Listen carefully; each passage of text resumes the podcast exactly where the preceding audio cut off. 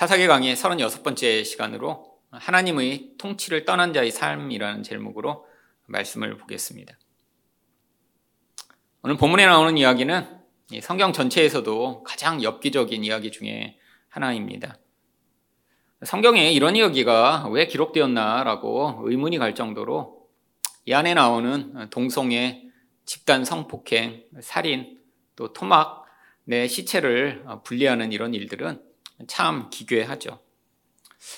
이 본문이 너무 길기 때문에 이 본문을 아직 잘 모르시는 분을 위해 이 본문의 내용을 간략하게 먼저 요약을 드리고자 합니다.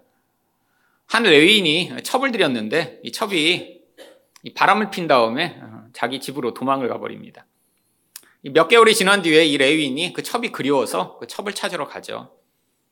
가서 그 첩의 장인이 융숭하게 대접하는 그 음식을 먹으며 며칠을 머물다가 결국 다시 집으로 돌아오는데 장인이 너무 간곡하게 붙드는 바람에 일찍 떠나지 못하고 늦게야 길을 떠납니다. 가다 보니까 이미 날이 어두워졌어요. 옆에 이방인들의 마을이 있지만 이래 의인은 이방인과 관계 맺고 싶지 않아서 기어코 그 어둠을 뚫고 바로 같은 이스라엘 백성이 사는 마을로 갑니다. 근데 그 마을에서 아무도 이 레위인을 영접하지 않는 거예요.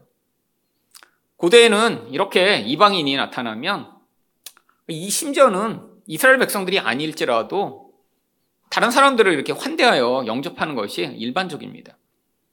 아, 근데 자기 동족인데도 아무도 영접하지 않아요. 근데 마침 그 마을에 이방인으로 또 살고 있던 어떤 노인이 이 레위인을 본 뒤에 자기 집으로 데리고 와서 융숭하게 대접을 합니다.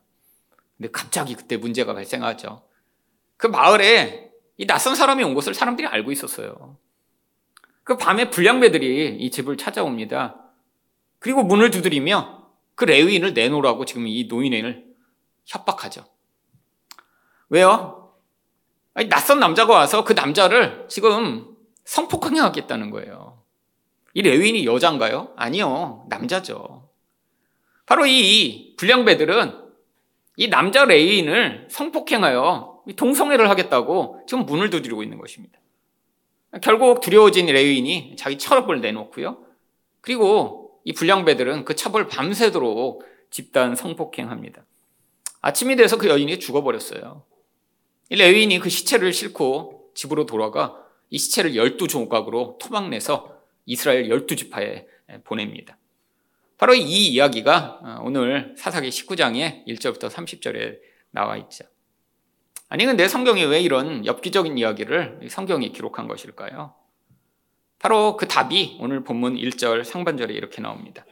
이스라엘의 왕이 없을 그때. 여러분, 사사기에 나오는 이 왕이 없었다라고 하는 것은 단순히 그냥 이 세상에 어떤 왕이 통치하면 이 세상이 안정되고 문제가 없다라는 걸 이야기하는 게 아니에요. 이스라엘의 왕이 없었다는 건 하나님 백성을 다스리시는 하나님의 통치를 받지 않게 되면 이 인간이란 존재가 얼마나 추하고 더러운 존재가 되는지를 보여주는 것이죠. 왜죠? 여러분, 하나님은 단순히 이 세상의 권력처럼 이 세상의 시스템이나 이 세상을 통치하시는 것이 아닙니다. 하나님이 통치하시는 영역은 바로 우리 마음이죠. 근데 이 마음이 하나님의 통치를 받지 않게 되면 인간은 어떻게 되나요? 결국 자기 욕망이 그의 존재를 지배하게 됩니다. 여러분, 욕망을 통제할 수 있는 인간은 아무도 없어요. 욕망 자체가 나쁜 것이 아니죠. 인간이라면 욕망을 가지고 살아가는 것은 인간이 인간되게 살아가게 만드는 아주 중요한 일입니다. 살 때, 무도 먹고 싶고, 갖고 싶고, 사랑도 하고 싶고, 사람도 만나고 싶고, 이런 욕망이 아무것도 없다고 생각해 보세요. 이건 병든 상태죠. 우리는 그것을 우울증이라고 부릅니다. 아무것도 하기 싫은 거예요.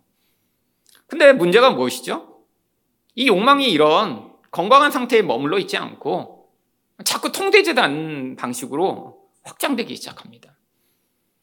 여러분, 인간은 이 욕망을 통제할 수 없어요. 마치 이런 물이 강이나 바다 같은 있어야 할 장소에 있을 때는 아주 유용합니다. 여러분, 세상에 바다가 없어지면 어떻게 될까요? 아마 인구의 절반은 굶어 죽겠죠. 또 이 바다가 하는 아주 중요한 일이 있습니다. 태양빛을 흡수했다가 밤에 발산함으로 이 지구의 온도를 유지해요. 만약에 바다에 이런 물이 사라져 버리면 이 지구는 지금 폭발할 정도로 뜨거워질 수밖에 없습니다. 강물은요. 그럼 물이 없으면 사람이 어떻게 살아요? 온 세상의 모든 생물은 물에 의존되어 있습니다. 근데 이 물이 강이나 바다에 있을 때는 이렇게 유용하고 필요한데 여러분 물이 강을 넘쳐버리면 우리는 그것을 무엇이라고 부르죠? 홍수라고 부릅니다. 그럼 물이 바다에서 그 바다의 경계를 넘어버리면 쓰나미라고 부르죠. 무서운 일이에요.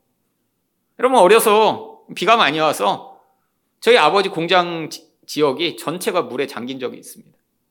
그래서 저도 초등학교지만 가서 건질 거 있나 하나라도 찾으려고 아버지가 저도 데려가셨어요. 허리까지 공장이 물에 잠겼어요. 그러니까 다 둥둥둥둥 물건들이 가벼운 건 떠다니고 나중에 그때는 몰랐는데 물이 빠지고 났더니요. 어, 정말 그 처참함을 말로 할 수가 없는 거예요.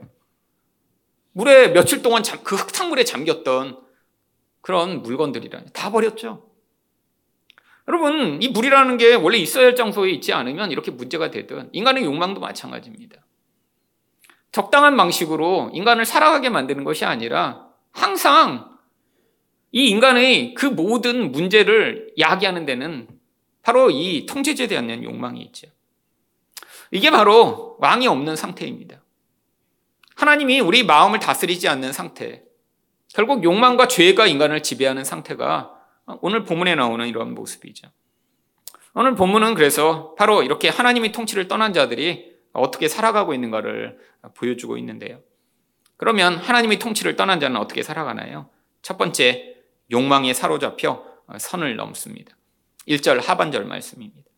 에브라임 산지 구석에 거류하는 어떤 레위 사람이 유다 베들레헴에서 첩을 맞이하였더니 여러분 여기 한 레위인이 등장하는데 아니 레위인은 지금으로 이야기하면 목회자 같은 거잖아요. 하나님을 섬기라고 하나님이 특별히 거룩하게 지정하여 이스라엘 백성들 가운데 일반 일을 하지 않고 그들이 하나님을 섬기라고 세워진 사람들입니다. 근데 이 레위인이 무엇을 했어요? 첩을 취합니다. 고대에 물론 이렇게 사람들이 첩을 취하는 경우가 있었습니다. 아주 소수의 사람들은 본부인이 아이를 낳지 못해 첩을 취했죠. 근데 대부분의 사람들은 자기의 쾌락을 위해 첩을 취했죠. 여러분, 이 첩은 성경 본문에서 여자라고 한글 성경은 번역하고 있지만 히브리 원문을 읽으면 젊은 여자라고 하는 뜻입니다. 아주 어린, 아마 10대의 그런 소녀를 자기의 성적 욕망을 위해 첩으로 취한 거예요. 하나님을 섬겨야 할 자가 자기 욕망이 지금 충천한 상태가 되니까 자기의 힘과 재력을 이용해 이 젊은 여자를 또 다른 아내로 취한 거죠. 여러분 선을 넘은 것입니다. 하나님이 왜 레위인으로 특별히 세우셨나요? 하나님을 섬기는 것으로 기쁨을 삼고 그것이 얼마나 큰 특권인가를 너희가 알려고요. 그래서 이 레위인한테는 땅도 주시지 않았어요. 왜요? 하나님이 그들의 생명이며 기업이 되심을 그들이 그들의 삶으로 보여주라고요. 근데 이 레위인은 자기 욕망이 지금 충천해지니까 사실 하나님에 대해 별 관심이 없는 인간이에요. 내가 이 세상에서 얼마나 더 많은 쾌락을 누릴까. 근데 그 쾌락의 가장 중요한 부분이 바로 성적인 것으로 표출돼 나오기 시작했죠. 여러분 이렇게 욕망은 하나님과 관계를 자꾸 파괴합니다. 하나님이 지정해 놓으신 것 성경은 무엇이라고 얘기하나요? 그걸 선이라고 얘기하죠. 또 다른 의미에서는 그것을 의라고 얘기하죠. 여러분 그런데 이 욕망이 충천해지면 하나님의 뜻을 지킬 수가 없어요. 왜냐하면 이 인간의 욕망은 항상 하나님이 지정해 놓으신 그 선을 넘어야 내가 원하는 것을 얻을 수 있거든요. 여러분 레윈이 그뿐 아닙니다. 또한 어떤 선을 넘나요? 28절과 29절을 보시면 이에 그의 시체를 나귀에 싣고 행하여 자기 곳으로 돌아가서 그 집에 이르러서는 칼을 가지고 자기 첩의 시체를 거두어 그 마디를 찍어 열두 덩이에 나누고 그것을 이스라엘 사방에 두루 보내매. 여러분 레위인은 하나님이 거룩한 자로 지정하셨기 때문에 원래 시체도 만지면 안 되도록 되어 있었습니다. 이 시체는 죽음을 상징하기 때문에 시체를 만지는 순간 그 존재도 더럽혀진다라고 여겼던 것이죠. 아, 물론 하나님이 레위인을 특별하게 구별하여 이들이 특별히 이렇게 하나님께 거룩한 자로 이 세상의 죽음과 관계된 것, 그것과 관계없는 자들임을 삶으로 보여주시도록 한 것이죠. 여러분, 더구나 이 시체는 고대로부터 굉장히 잘 보존되도록 이 시체를 훼손하는 것은 터부시역이었습니다. 그거는 뭐 어린아이부터 어른까지 배우지 않아도 아는 거죠. 여러분 왜 고대에는 특별히 이 시체를 이렇게 훼손하는 것을 터부시역이었나요? 여러분 죽은 다음에 이렇게 시체의 한 부분이 훼손되면 영원한 안식에 들어갈 수 없다라고 여겼기 때문이죠. 그래서 이 죽은 자의 시체를 잘 보존하도록 한 것입니다. 근데 이 레위인은 가차없이 그것을 열두 조각으로 쪼개버립니다. 왜죠? 자기의 이 분노를 보복하고 싶은 욕망이 너무 컸기 때문이죠. 이것도 욕망 때문이에요. 아니, 내가 이렇게 화냈는데, 그래서 보복하고 싶은데 자기 힘이 약해요. 지금 다른 사람들에게 엽기적으로 뭔가 충격적인 사건을 불러일으켜야지만 사람들의 마음을 동원할 수 있으니까 지금 터부시 되는 하나님이 시체도 만지지 말라고 하셨고 이 시체를 훼손하는 것은 당시 사회에서도 가장 터부시 되는 것인데 그 시체를 다 조각 내 사방으로 보내버립니다. 그러니까 충격받죠 사람들이 도대체 있을 수 없는 일이 벌어졌던 것이죠. 여러분 여기 나와 있는 이 레위인뿐 아니라 이 불량배들 진짜 나쁜 놈들이죠. 근데 이 불량배들이 행했던 일이 무엇인가요? 22절을 보시면 그 성읍의 불량배들이 그 집을 에워싸고 문을 두드리며 집주인 노인에게 말하여 이르되 내 집에 들어온 사람을 끌어내라 우리가 그와 관계하리라 하니 이 관계한다는 말이 바로 성관계를 맺겠다라고 하는 뜻입니다. 여러분 왜 이들은 아니 여자가 아닌 왜 남자와 성관계를 맺고자 하는 것인가요? 바로 이것이 이 불량배들이 얼마나 욕망에 깊이 사로잡혀 있는지를 보여주는 것이죠. 이들이 완전히 동성애자들이라 여자가 아닌 난 남자들만 관계를 해야 돼 이런 존재가 아닌 것을 우리는 알 수 있습니다. 왜냐하면 그 첩을 밤새도록 성폭행하거든요. 근데 왜 이들이 이 남자에게 끌렸던 것인가요? 여러분 모든 욕망은 한계 효용의 법칙을 가지고 있습니다. 여러분 이 인간의 감각적 욕망은요 반복되다 보면 뭐가 찾아오나요? 더 이상 재미가 없고 흥분되지 않아요. 여러분 아무리 맛있는 음식도 매일 먹는다고 생각해 보세요. 그러면 질립니다. 여러분 성적인 거 그렇죠. 여러분 이 성이라는 것은 인간의 모든 감각이 집약돼 인간에게 쾌락을 주는 아주 중요한 요소인데 아, 이 불량배들은 아, 이 힘을 가지고 자기 원하는 대로 그 성을 즐긴 거예요. 근데 그게 어느 순간인가 소위 이야기하면 현타가 온 거죠. 재미없어진 거예요. 그러니까 뭘 찾아요? 새로운 거예요. 그게 무엇인가요? 낯선 사람인 이 남자를 성폭행하는 이런 새로운 사람과 이전에 잘 하지 않던 동성애를 하는 것으로 이 자극을 더 강하게 맛보고자 하는 욕망이 시작된 것이죠. 여러분 그래서 이 동성애를 바울은 뭐라고 이야기하나요? 로마서 1장 26절부터 27절을 보시면 이 때문에 하나님께서 그들을 부끄러운 욕심에 내버려 두셨으니 곧 그들의 여자들도 순리대로 쓸 것을 바꿔 영리로 쓰며 그와 같이 남자들도 순리대로 여자 쓰기를 버리고 서로 향하여 음욕이 부릴 듯함에 남자가 남자와 더불어 부끄러운 일을 행하여 이 로마 시대에는 동성애가 아주 흔한 것이었습니다. 여러분 뭐 전쟁 영화 보면 이 로마의 군인들이 엄청 욕망하게 전쟁을 하는 그런 영화들이 많이 있죠. 근데 고대의 로마의 기록에 의하면 이 로마의 병사들은 자기 아내나 애인을 전쟁터에 데려갈 수 없었기 때문에 대부분 그 군영에서 많은 동성애가 이루어졌다고 해요. 특히 나이가 많은 군인이 아주 어린 소년들을 자기 동성애 파트너로 데리고 다니는 것이 아주 흔한 일이었습니다. 사회 전반에 그런 문화가 퍼져 있었던 거예요. 근데 바울이 그걸 뭐라고 얘기하나요? 순리로 쓸 것을 영리로 바꾸어 쓴다고 얘기해요. 이 순리 영리 어려운 단어지만 영어가 훨씬 쉽습니다. 이 순리가 바로 네이처라고 하는 하나님이 자연적으로 주신 질서를 얘기해요. 여러분 남자가 여자를 좋아하는 게 자연적으로 주어진 질서입니다. 여러분 여자가 남자를 좋아하는 거 이상한 거 아니에요. 자연적으로 주어진 질서예요. 여러분 사춘기가 되고 호르몬이 돌면 자연스럽게 남자는 여자에게 관심이 가고 여자는 남자에게 관심이 가죠. 이상한 거 아닙니다. 그게 하나님이 인간의 질서로 만들어 놓으신 자연이라는 거예요.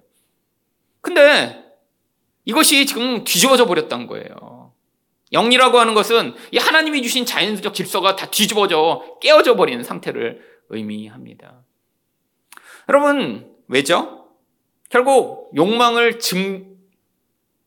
증폭시켜 내 쾌락을 만족시키기 위해 사람들이 시도하는 게 바로 새로운 것에 대한 탐닉입니다. 이전에 내가 경험하지 않고 못 보고 못 누렸던 거를 새롭게 추구하는 거죠. 사실 그 중에 제일 극단이 동성애인 것 같아요. 사실 이 동성애라는 건 아주 희귀하고 일반적이지 않죠. 그러니까 여기에 탐닉하기 시작하는 거예요. 여러분, 또 한 가지 내 쾌락을 증진시키는 다른 방법이 있습니다. 바로 고통이나 약물을 통해 바로 자극을 극대화하는 거죠. 여러분, 가끔씩 이런 성행위 가운데 아주 이상한 행위들을 하는 사람이 있어요. 보면 아주 기괴한 취향을 가진 사람들이 뭐 서로를 학대하고 학대받는 것에 쾌감을 느낀다라고 합니다.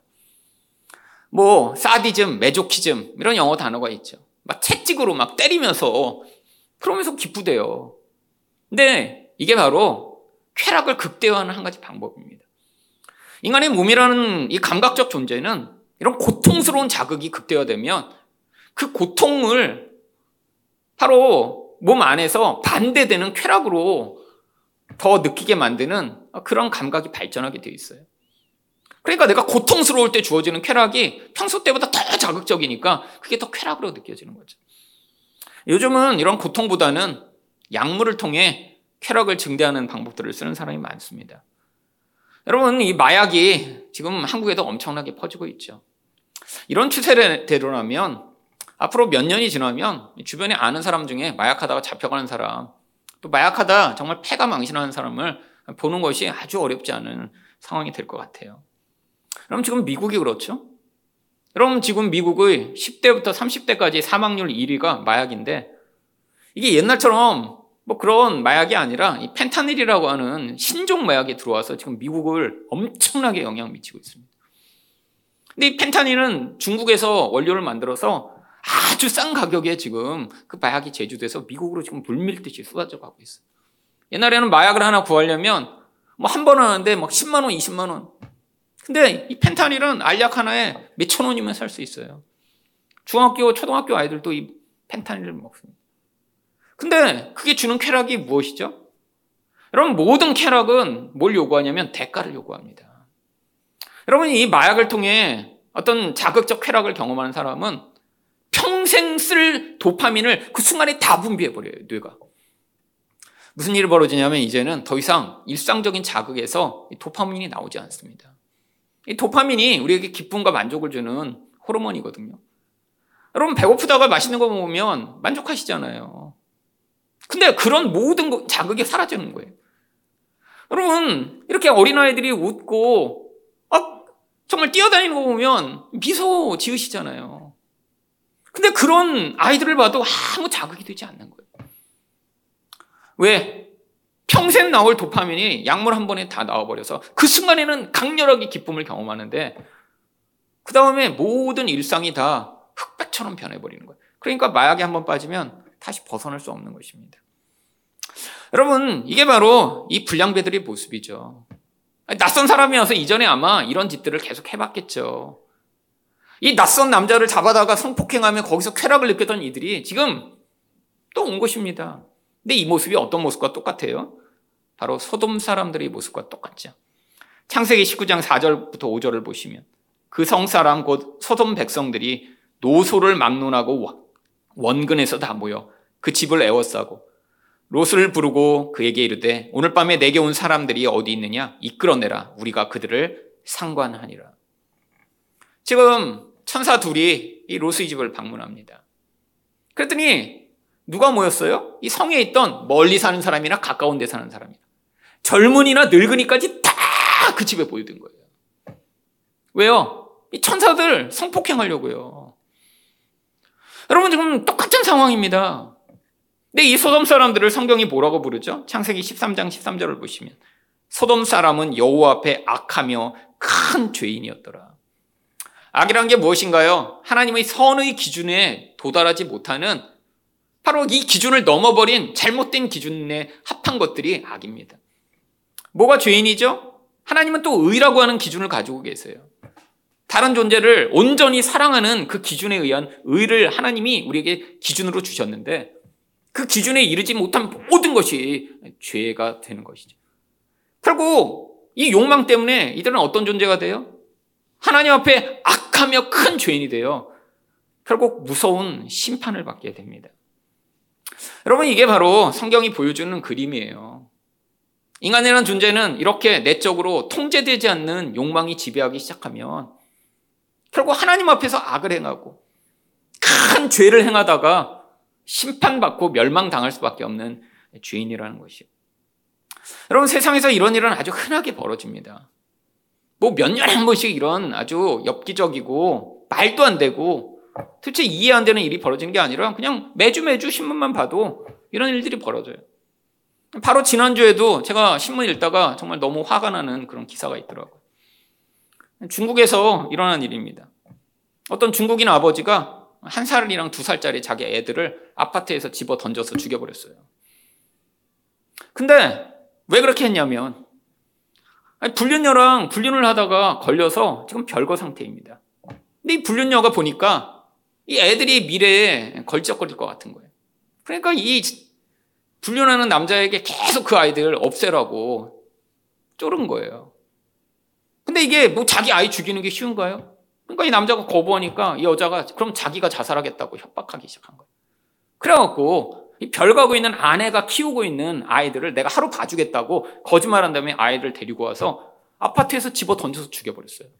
그리고 나서는 1층에 뛰어와서 엉엉 울면서 애들이 거기서 그냥 떨어졌다고. 근데 경찰들이 이렇게 조사해 보니까 아버지가 던진 거예요. 결국 이 불륜녀랑 그 다음에 그 남자 둘 다 사형 선고를 받았습니다. 지난주 목요일인가 제가 신문에 봤어요.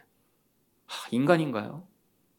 아니, 자기 아이가 아니라도 한 살, 두 살 된 애들은 웬만하면 이쁘잖아요, 다. 근데, 아니, 한 살, 두 살 된 자기 애를 자기 손으로 집어 던져 죽이고, 그 불륜녀랑 잘 살겠다고. 근데 어떤 사람은 이렇게 생각할 수 있어요. 아, 중국이니까. 중국 사람들 중에 진짜 엽기적인 일들이 일어나잖아요. 아니요. 한국에서도 똑같은 일이 계속 벌어집니다. 그 다음날은 신문에 보는데 한국에서 금요일날 신문에 나온 거예요. 인천에 있는 어느 모텔에서 경찰한테 전화가 왔어요. 쌍둥이 아이가 지금 죽었다고. 40 며칠밖에 안 된, 두 달도 안 된 쌍둥이 아이입니다. 경찰들이 가보니까 질식사에서 죽었어요. 근데 결국 그 엄마와 그 다음에 친부가 아닌 계부가 그 다음날 체포됩니다. 왠지 아세요? 그 둘이 죽인 거예요. 밤에 애들이 운다고 엎어놓고 이불로 눌러갖고 그 40일밖에 안 된 애들이 숨막혀서 죽어버린 거예요. 여러분 중국이나 한국이나 옛날이나 지금이나 똑같은 일이 계속 벌어지고 있어요. 내 마음에 안 들면 내 자식도 죽이는 이 무서운 세상. 여러분 이게 바로 자기 욕망에 지배돼 자기도 알지 못하는 채 자꾸 선을 넘는 거죠. 하나님이 우리에게 요구하시는 건 뭐 다른 거 요구하시나요? 아니 지금 구약에서처럼 뭐 안식일을 지키라고 요구하시나요? 뭐 구약에서처럼 양을 잡아 죽이라고 요구하시나요? 아닙니다. 하나님만을 사랑하고 이웃을 사랑하라고 우리에게 말씀하시잖아요. 그게 바로 의예요. 그리고 그런 행위를 선이라고 얘기하는 것이죠. 근데 인간은 이 하나님의 의를 지킬 수도 없고 또한 하나님이 요구하시는 선을 만족시킬 수 없는 자죠. 여러분, 욕망에 지배당한 인간은 아니, 이런 엽기적인 인생을 사는 소수만이 아니라 우리도 다 마찬가지입니다. 결국 우리 마음 가운데 실행은 하지 못하지만 내게 유익이 되지 않는 존재를 바라보며 무슨 생각을 하시나요? 아, 저 사람 없었으면 좋겠다. 여러분, 똑같은 거예요.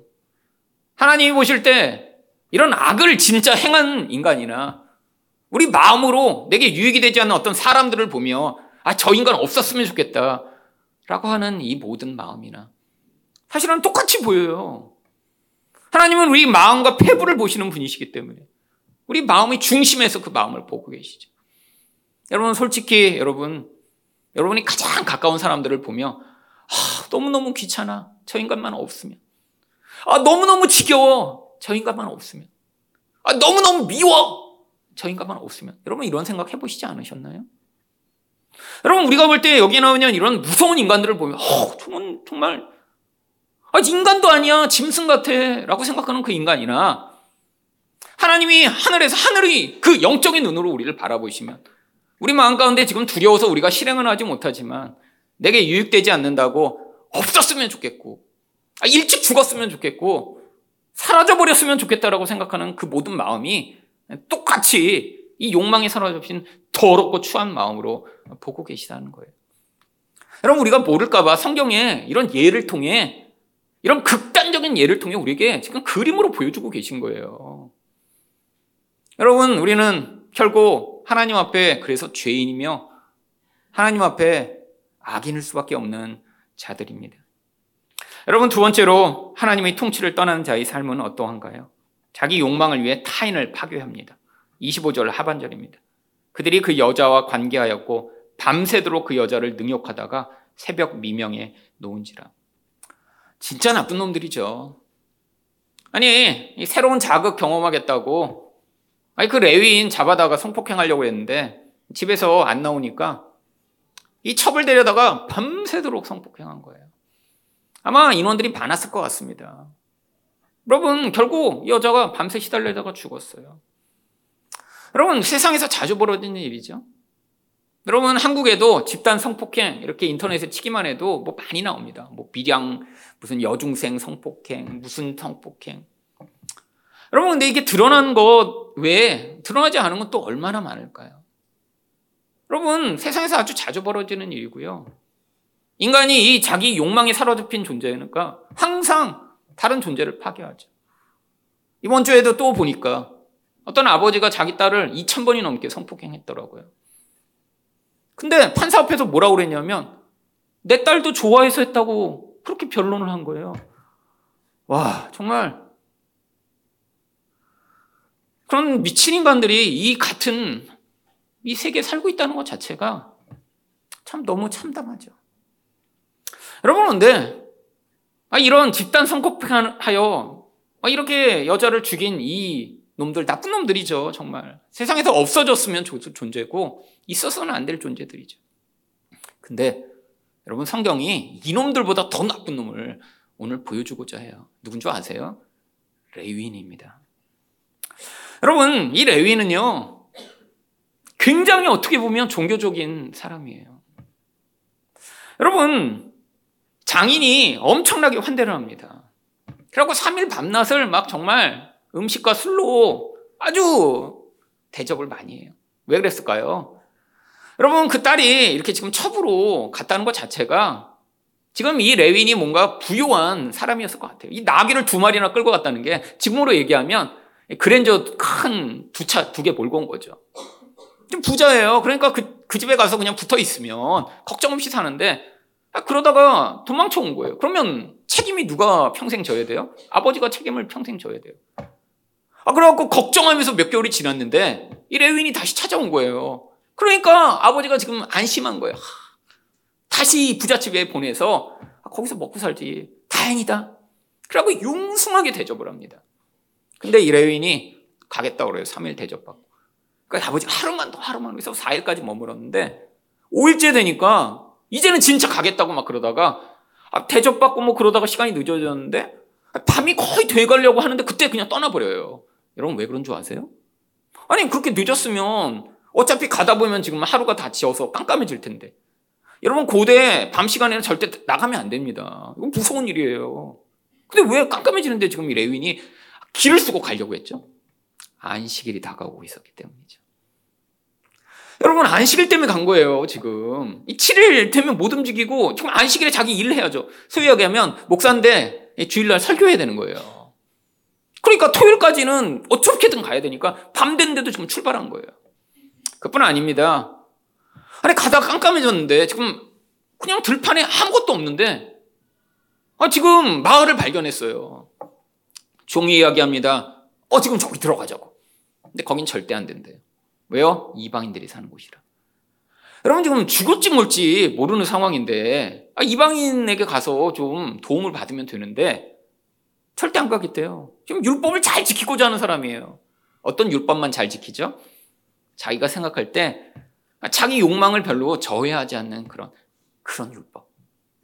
아니 들이고 아니 시체를 토막내고 이런 거는 하나님의 뜻을 지키는 건 관계 없어요. 그거는 자기 욕망대로 다 해요. 근데 이 겉으로 드러나는 안식일을 지키고 이방인과 관계하지 않고 이런 거는 철저하게 지키려는 이 종교적인 인간. 여러분 진짜 문제가 뭐죠? 물론 이 여인이 성폭행당해 죽었습니다. 근데 직접적 원인을 누가 제공했냐면 25절 상반절을 보시면 우리가 듣지 아니하므로 그 사람이 자기 첩을 붙잡아 그들에게 밖으로 끌어내매. 여러분 여자가 자발적으로 나가거나 우연히 나간 게 아니에요. 이 레위인이 자기 첩을 붙들어서 끌어내서 줘버린 거예요. 왜요? 자기 살겠다고. 나쁜 놈이죠. 나 살겠다고 희생물을 찾은 거죠. 여러분, 이런 인간은 바로 자기 욕망을 위해 사람들을 도구로 삼고 있는 사람입니다. 이 욕망이 무서운 점이 욕망이 커지면 모든 것들을 자기 도구화해요. 물건을 도구화하는 건 너무 당연합니다. 우리 인생에서 이 물건들이 도구가 되잖아요. 근데 여러분 뭐가 문제인가요? 사람을 도구로 삼는 게 문제죠. 여러분 다 도구 될 수 있습니다. 이런 것도 다 도구인데 돈이 많으면 더 좋은 도구를 가져서 쾌락을 누릴 수 있지만 이 욕망이 큰 사람들은 사람을 도구로 삼아요. 이게 지금 이 레위인의 문제예요. 지금 레위인이 돈이 많은 레위인이었어요. 어떻게 돈이 많아졌는지 모릅니다. 하지만 돈이 많아요. 그러니까 어떻게 해요? 첩을 드려요. 이 첩이 뭐였어요? 사랑의 대상이 아닙니다. 쾌락의 대상이에요. 그러니까 자기 생명이 위협받으면 얼마든지 희생할 수 있는 거예요. 여러분, 이 여인은 아마 성폭행을 당해 죽은 게 아니라 이 남자에게 버림받은 배신감으로 죽었을 가능성이 높아요. 여러분, 성폭행만 많이 당했다고 사람이 이렇게 죽나요? 아니에요. 이 여자인은 그 과정 가운데 완전한 절망을 느꼈겠죠. 여러분, 이 레위인이 얼마나 사이코패스인지 그 다음 절에 이렇게 나옵니다. 27절 상반절을 보시면. 그의 주인이 일찍이 일어나 집 문을 열고 떠나고자 하더니.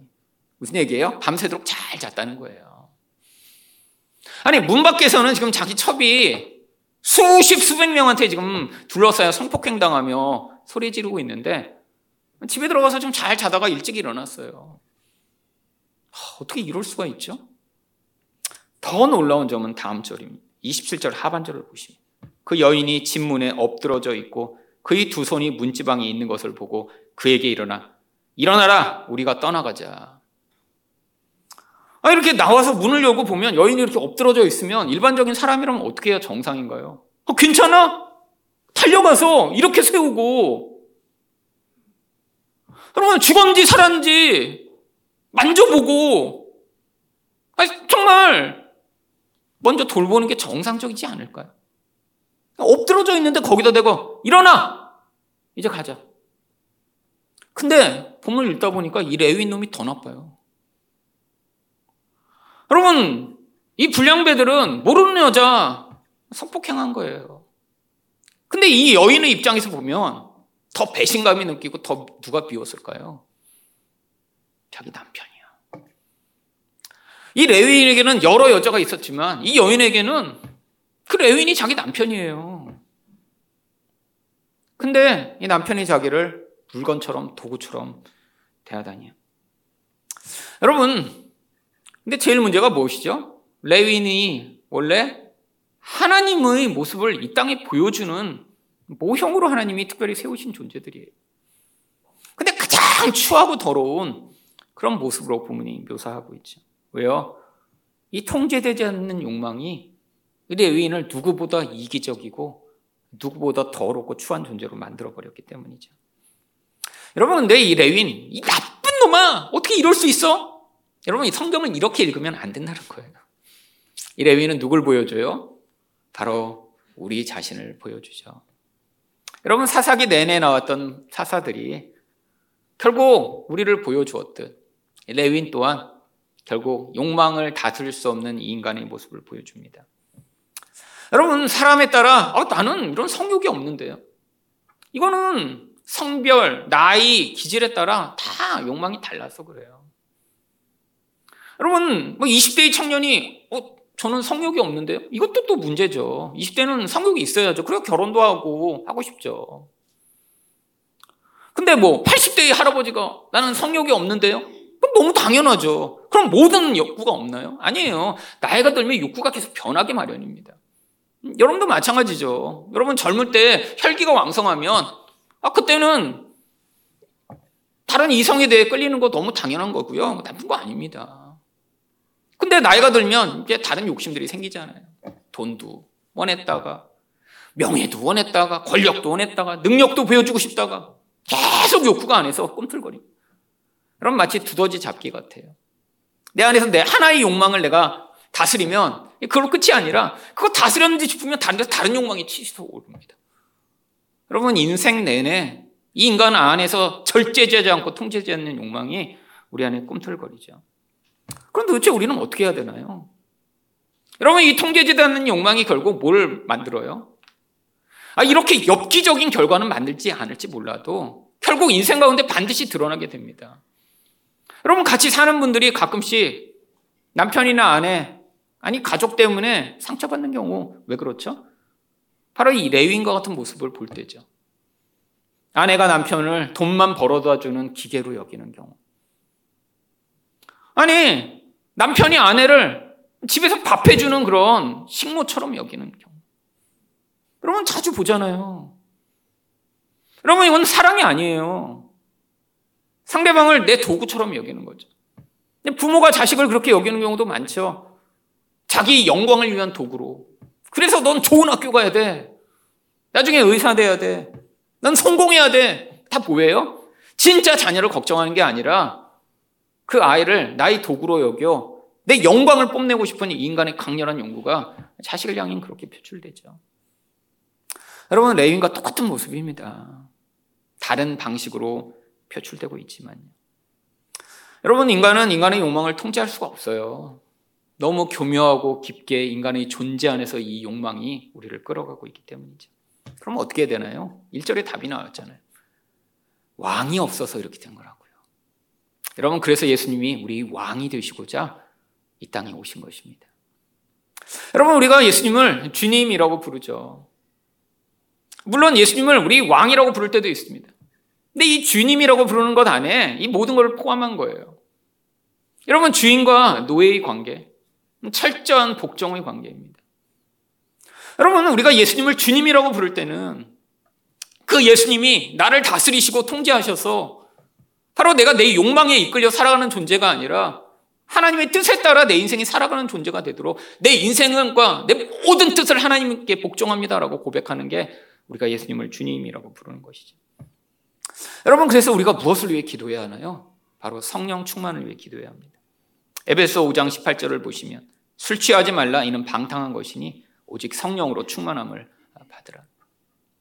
여러분, 예수님이 우리를 다스리시는 길이 바로 성령으로 우리를 충만하게 하셔서 우리를 다스리시는 거예요.